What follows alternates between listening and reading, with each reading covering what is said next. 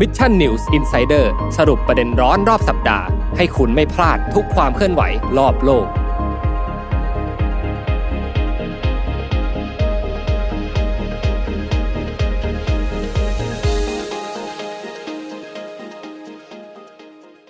สดีค่ะ ยินดีต้อนรับเข้าสู่ Mission New Insider ประจำวันเสาร์ที่ 4 ธันวาคมนะคะ ก็ถือว่าเป็นคลิปแรกของเดือนธันวาคมเลยค่ะ ขึ้นเดือนใหม่แล้วนะคะ ก็คือเดือนธันวาคมนะคะ ก็เป็นเดือนสุดท้ายของปีค่ะว่าก็คิดว่าอันนี้แหละก็คือเลิกงามยามดีนะคะ ที่เราจะมาอัปเดตเทรนธุรกิจที่น่าสนใจในปี 2022 หรือว่าปีหน้านั่นเองค่ะ หลายๆคนเองนะคะ ก็ต้องเริ่มจะอยากรู้แล้วแหละว่าการทำธุรกิจในปีหน้าเนี่ยมันจะแตกต่างจากปีนี้มากน้อยแค่ไหนนะคะ โดยเฉพาะอย่างยิ่งเนี่ยโอ้โหปีนี้นี่เราผ่านอะไรด้วยกันมาเยอะมากถาโถมหลายสิ่งหลายอย่างลองมาย้อนดูกันหน่อยนะคะ ในปี 2021 เนี่ยนับว่ามีหลากหลายสิ่งที่เกิดขึ้นมากมายเลยค่ะ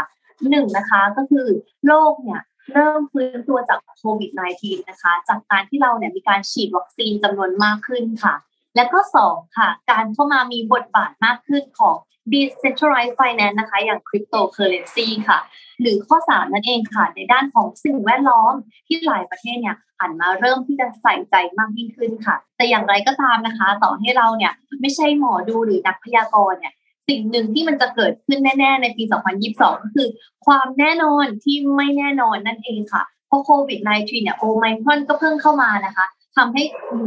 หลาย ๆ อย่างเนี่ยก็เรียกได้ว่าก็ยังแบบไม่นิ่งนะคะ เราก็เลยอยากจะมามองว่าอะแล้วเราจะมีเทรนด์อะไรบ้าง ที่เราจะมาแปดอย่างวันนี้นะ ที่ว้าเอามาฝากกันจะได้รู้ว่าเราจะปรับตัวแล้วก็รับมือกับความเปลี่ยนแปลงได้อย่างทันท่วงทีอย่างไรนะคะ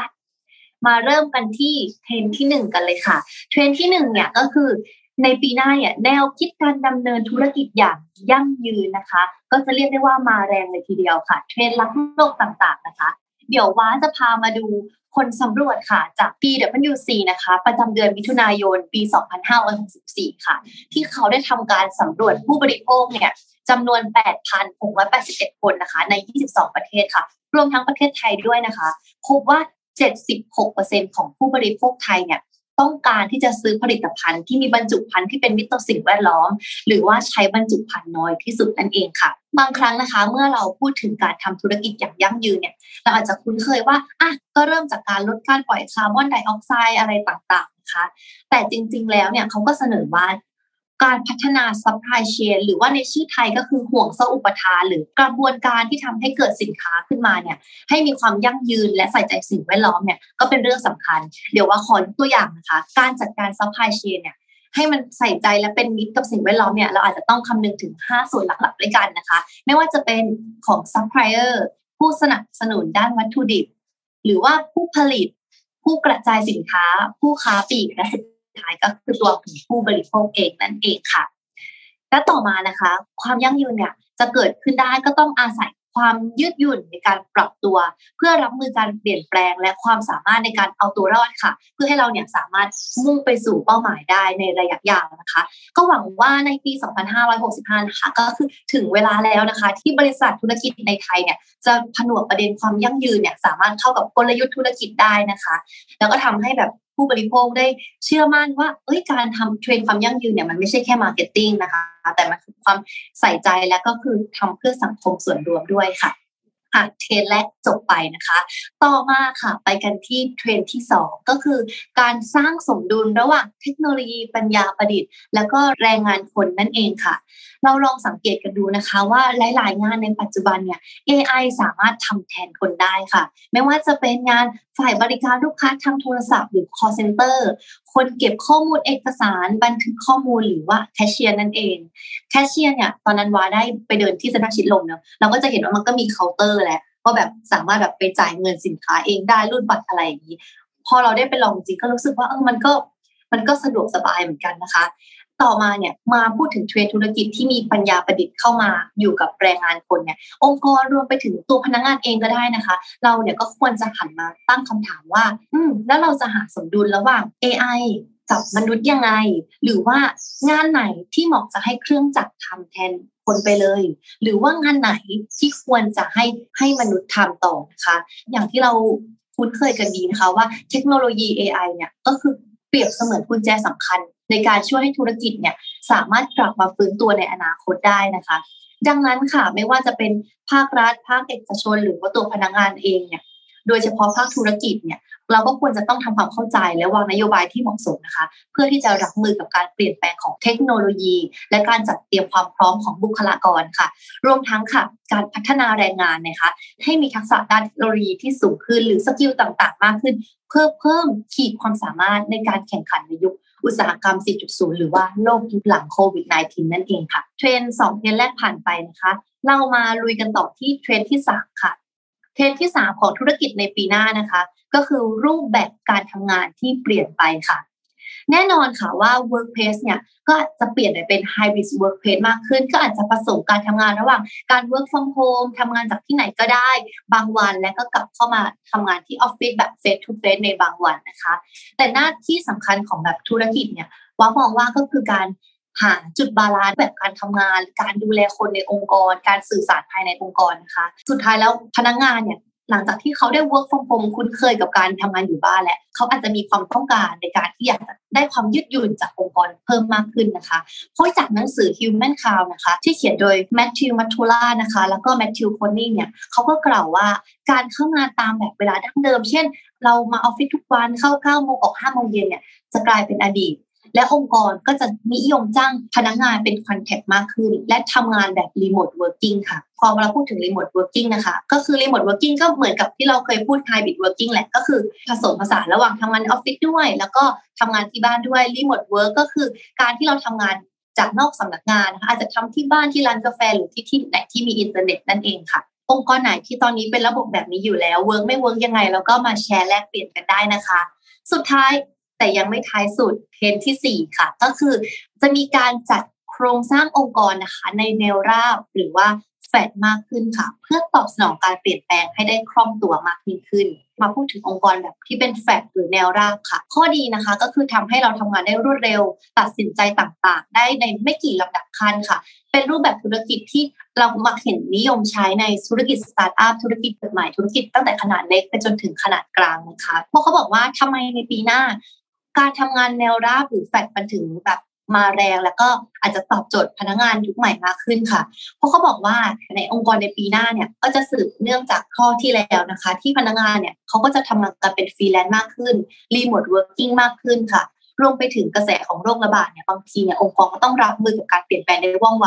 การที่เรามีโครงสร้างองค์กรแบบแฟดเนี่ยมันก็จะทำให้เราเนี่ย ตัดสินใจได้เร็วขึ้น ลดช่องว่างระหว่างพนักงานและผู้บริหารค่ะทำให้มีการลดการควบคุมเป็นลำดับขั้นให้มันน้อยที่สุดนะคะ ก็เรียกได้ว่าน่าจะได้รับความนิยมมากขึ้นในปีหน้า แล้วก็สอดคล้องกับความเป็นบริษัทยุคใหม่นะคะ ที่มีความยืดหยุ่นมากยิ่งขึ้นค่ะ สุดท้ายนะคะวังก็มองว่า การแก้ปัญหาเนี่ยก็สามารถทำให้เราแบบได้ไวขึ้นด้วยเนอะด้วยความที่พอมันเป็นแฟลตปุ๊บผู้บริหารหรือพนักงานเนี่ยก็สื่อสารกันได้โดยตรงนะคะและอีกอันหนึ่งที่อะหลายๆบริษัทอาจจะมองว่า work ก็คือลดงบประมาณในการจ้างงานในตำแหน่งที่ไม่จำเป็นนะคะให้อิสระกับพนักงานตอบโจทย์เจนเจน Y เจนรุ่นใหม่ๆโดยที่แบบว่าอะพนักงานก็สามารถตั้งใจกับ เนื้องานที่ทำอยู่นะคะ มากกว่าการจะไปแบบสร้างพนักงานพวกว่าอาจทำงานไปแล้วผู้บริหารไม่เห็น ก็เรียกได้ว่าเพิ่มประสิทธิภาพให้กับทั้งองค์กร ทั้งกับพนักงานเองนะคะ แล้วตอนนี้นะคะ มีบริษัทไหนที่ใช้โครงสร้างแบบแฟดอยู่เราลองมาแชร์กันได้นะคะ ว่าคิดเห็นเป็นอย่างไรบ้างค่ะ ว่าแบบอะ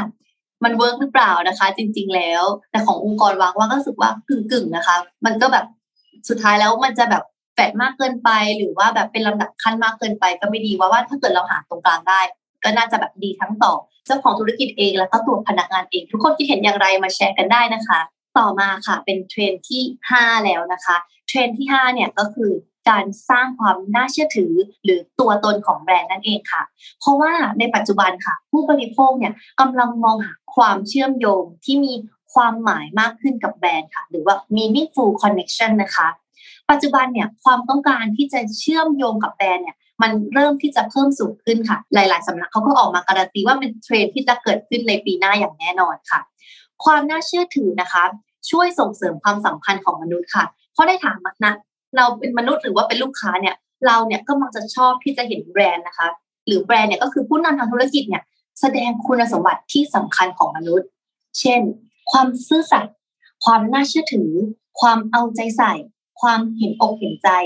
ความอ่อนน้อมถ่อมตนนั่นเองค่ะ หรือแม้กระทั่งความเปราะบางแล้วก็ความกลัวค่ะ ในตัวฝั่งลูกค้าเองเนี่ยเราก็ต้องการให้แบรนด์นะคะ หรือว่าผู้นำทางธุรกิจของเราเนี่ยใส่ใจในประเด็นต่างๆ เหล่านี้ที่ได้เมื่อกี้ยกขึ้นมาเนื้อพวกความซื่อสัตย์ต่างๆ ความน่าเชื่อถือเอาใจใส่เนี่ยมากกว่าการแค่ทำกำไรหรือว่าเพิ่มยอดขายนั่นเองค่ะเทรนที่ 6 นะคะ ก็คือการทำธุรกิจที่มีความหมายค่ะ ก็จะแอบเชื่อมโยงกับข้อเมื่อกี้นิดนึงนะคะ เมื่อเชื่อมโยงกับความถูกต้องนะคะเทนนี้มันเป็นการสร้างความเชื่อมั่นในข้อที่แล้วค่ะ กล่าวคือว่าองค์กรหรือว่าแบรนด์ธุรกิจที่มีอยู่เนี่ยมีอยู่เพื่อตอบสนองวัตถุประสงค์ที่มีความหมายค่ะ ไม่ใช่แค่ยึดถือผลกำไรหรือกับผู้ถือหุ้นเพียงเท่านั้นนะคะ วัตถุประสงค์ของความหมายเหล่านี้ค่ะ มันก็เป็นตัวบ่งชี้ว่าทำไมองค์กรถึงดำรงอยู่ค่ะ ไม่ใช่สิ่งที่องค์กรว่าองค์กรทำเพื่ออะไรขายใคร ดังนั้นนะคะ วัตถุประสงค์เนี่ยมันจะแตกต่างจากพันธกิจและวิสัยทัศน์ค่ะ เราจะสังเกตได้นะคะว่า ถ้าเกิดองค์กรหรือว่าแบรนด์เนี่ยมีมีวัตถุประสงค์ที่แข็งแกร่งนะคะ มักจะมีสัญญาของการเปลี่ยนแปลงหรือมุ่งมั่นเพื่อสิ่งที่ดีกว่าค่ะ ยกตัวอย่างนะคะ เช่น เพื่อโลกที่ดีกว่า วิธีที่ดีกว่า หรือทำบางสิ่งบางอย่างนะคะ ที่มีความสำคัญต่อองค์กรของคุณค่ะ อันนี้ก็จะเป็นการทำธุรกิจที่มีความหมายนะคะว่ารู้สึกเลยว่าอย่างที่เขาบอกค่ะว่า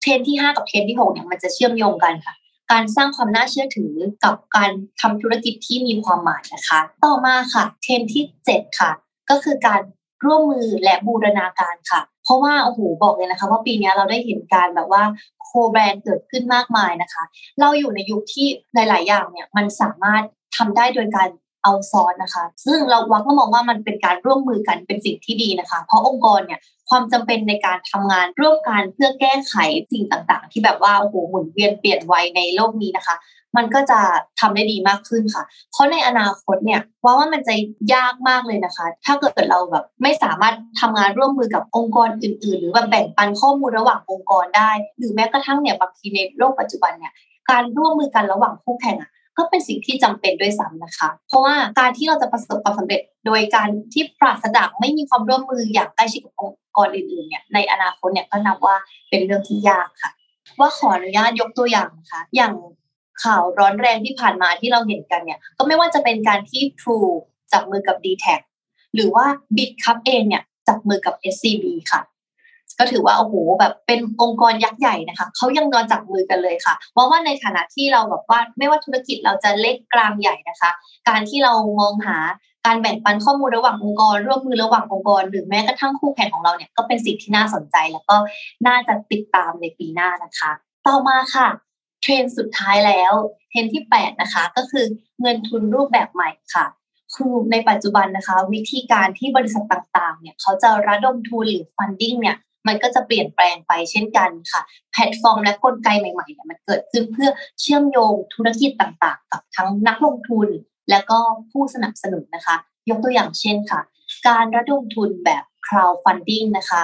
การเปิดขายโทเค็นเพื่อการลงทุนวิธีการใหม่ ๆ เหล่านี้นะคะ มันก็ขับเคลื่อนโดยการเคลื่อนไหวทางการเงินแบบ decentralized finance นะคะ ซึ่งบริการทางการเงิน เช่น การกู้ยืม และการใช้แลกเปลี่ยนแบบ peer to peer หรือผ่านเครือข่ายบล็อกเชนเนี่ยมันก็จะมาแน่ ๆ ในปีข้างหน้านะคะ เพราะว่าอย่างในปีนี้ decentralized finance ก็อย่างที่วาวเกิดไปตอนเริ่มต้นนะคะว่าโอ้กระแสนี้มันก็มาจริง ๆ ค่ะ นอกจากแนวโน้มทั้ง 8 ประการที่ว้าได้เล่าให้คุณผู้ชมฟังในวันนี้นะคะ มันก็ยังจะแบบมีเทคโนโลยีต่างๆ อีกมากมายแหละที่เราจะต้องติดตามกันในปี 2565 นะคะ รวมถึงพวกปัญญาประดิษฐ์หรือ digital transformation ที่เพิ่มขึ้นนั่นเองค่ะ ซึ่งเป็นสิ่งที่ทุกบริษัทจะต้องเตรียมความพร้อมทั้งบริษัททั้งตัวเราเองนี่แหละที่ต้องเตรียมพร้อมให้กับสิ่งเหล่านี้อยู่เสมอนะคะ ก็วันนี้ก็ถือว่านำแปดเทรนด์ที่จะเกิดขึ้นในปีหน้ามาฝากกันนะคะ ส่วนในปีนี้เป็นยังไงกันบ้างก็มาเล่าให้ฟังได้นะคะ ชอบเทรนด์ไหนหรือว่าคุณผู้ชมคิดว่าจะมีเทรนด์ไหนที่มาอีกนะคะ ก็คอมเมนต์บอกกันมาได้ค่ะ แล้วในปีหน้านะคะ ทางมิชชั่นก็จะเตรียมข้อมูลอัปเดตใหม่ๆให้ทุกคนเนี่ยทันเหตุการณ์แน่นอนปรับตัวทันนะคะ อ่านคอมเมนต์ซึ่งเป็นช่วงที่ว่าชอบที่สุดมันจะลืมไม่ได้นะคะ โอเคค่ะ มาเริ่มกันที่คอมเมนต์ใน Facebook นะคะ คุณวิสุทธ์นะคะ มาทักทายว่าสวัสดีครับ สวัสดีค่ะ คุณวิสุทธ์คะขอบคุณที่มาแบบว่าติดตามกันตั้งแต่เช้าเป็นคอมเมนต์แรกเลยนะคะ แล้วต่อมาค่ะ เป็นคุณจอรี่นะคะ ส่งสติกเกอร์หน้ายิ้มมาให้นะคะ ยิ้มให้กลับนะคะ ขอบคุณนะคะ และต่อมาค่ะเป็น top fan ของเรานะคะ คุณวิทูลค่ะ บอกว่าสวัสดีครับ สวัสดีค่ะ คุณวิทูล และต่อมาคุณแยมนะคะ พานุวัฒน์บอกว่าขอบคุณครับ ขอบคุณเหมือนกันค่ะ ที่แบบคุณแยมติดตามรับ แล้วมาคอมเมนต์ให้ด้วยดีใจมากเลยค่ะอะ top fan อีกคนหนึ่งนะคะคุณกิติพัฒน์บอกว่าเวลาเรียกคอมเมนต์มารู้สึกดีใจกันเป็นพิเศษนะคะ อ้ดีใจมากดีใจที่สุดค่ะว่าชอบอ่านคอมเมนต์จากทุกคนนะคะ แต่ในวิกที่แล้ว YouTube ไม่มีคอมเมนต์เลยอะค่ะวิกวิกนี้นะคะ YouTube ค่ะคอมเมนต์กันมาได้นะคะ สุดท้ายนี้ค่ะว่าก็อากาศหนาวเริ่มมาแล้วนะคะ ก็ขอให้ทุกคนนะคะ ดูแลสุขภาพนะคะอากาศอย่าตกแล้วเดี๋ยวในวีคหน้านะคะ มาพบน้ำวาแล้วก็พี่แจ็คตามเดิมนะคะ ในวีคนี้พี่แจ็คไปพักผ่อนนะคะลาพักร้อนก็เลยเป็นว้ามานะคะ ไม่ได้บ่อยนักที่พูดคนเดียวนะคะ มีอะไรอยากจะคอมเมนต์แนะนำก็ บอกมาได้เลยนะคะ ยินดีมาก ๆ แล้วก็วันนี้ก็คือเนี่ยแหละค่ะ คือทั้งหมดของ Mission New Insider ประจำวันเสาร์ที่ 4 ธันวาคมนะคะ แล้วเรามาพบกันใหม่ในวันเสาร์หน้าค่ะ ขอบคุณค่ะ Mission News Insider สรุปประเด็นร้อนรอบสัปดาห์ ให้คุณไม่พลาดทุกความเคลื่อนไหวรอบโลก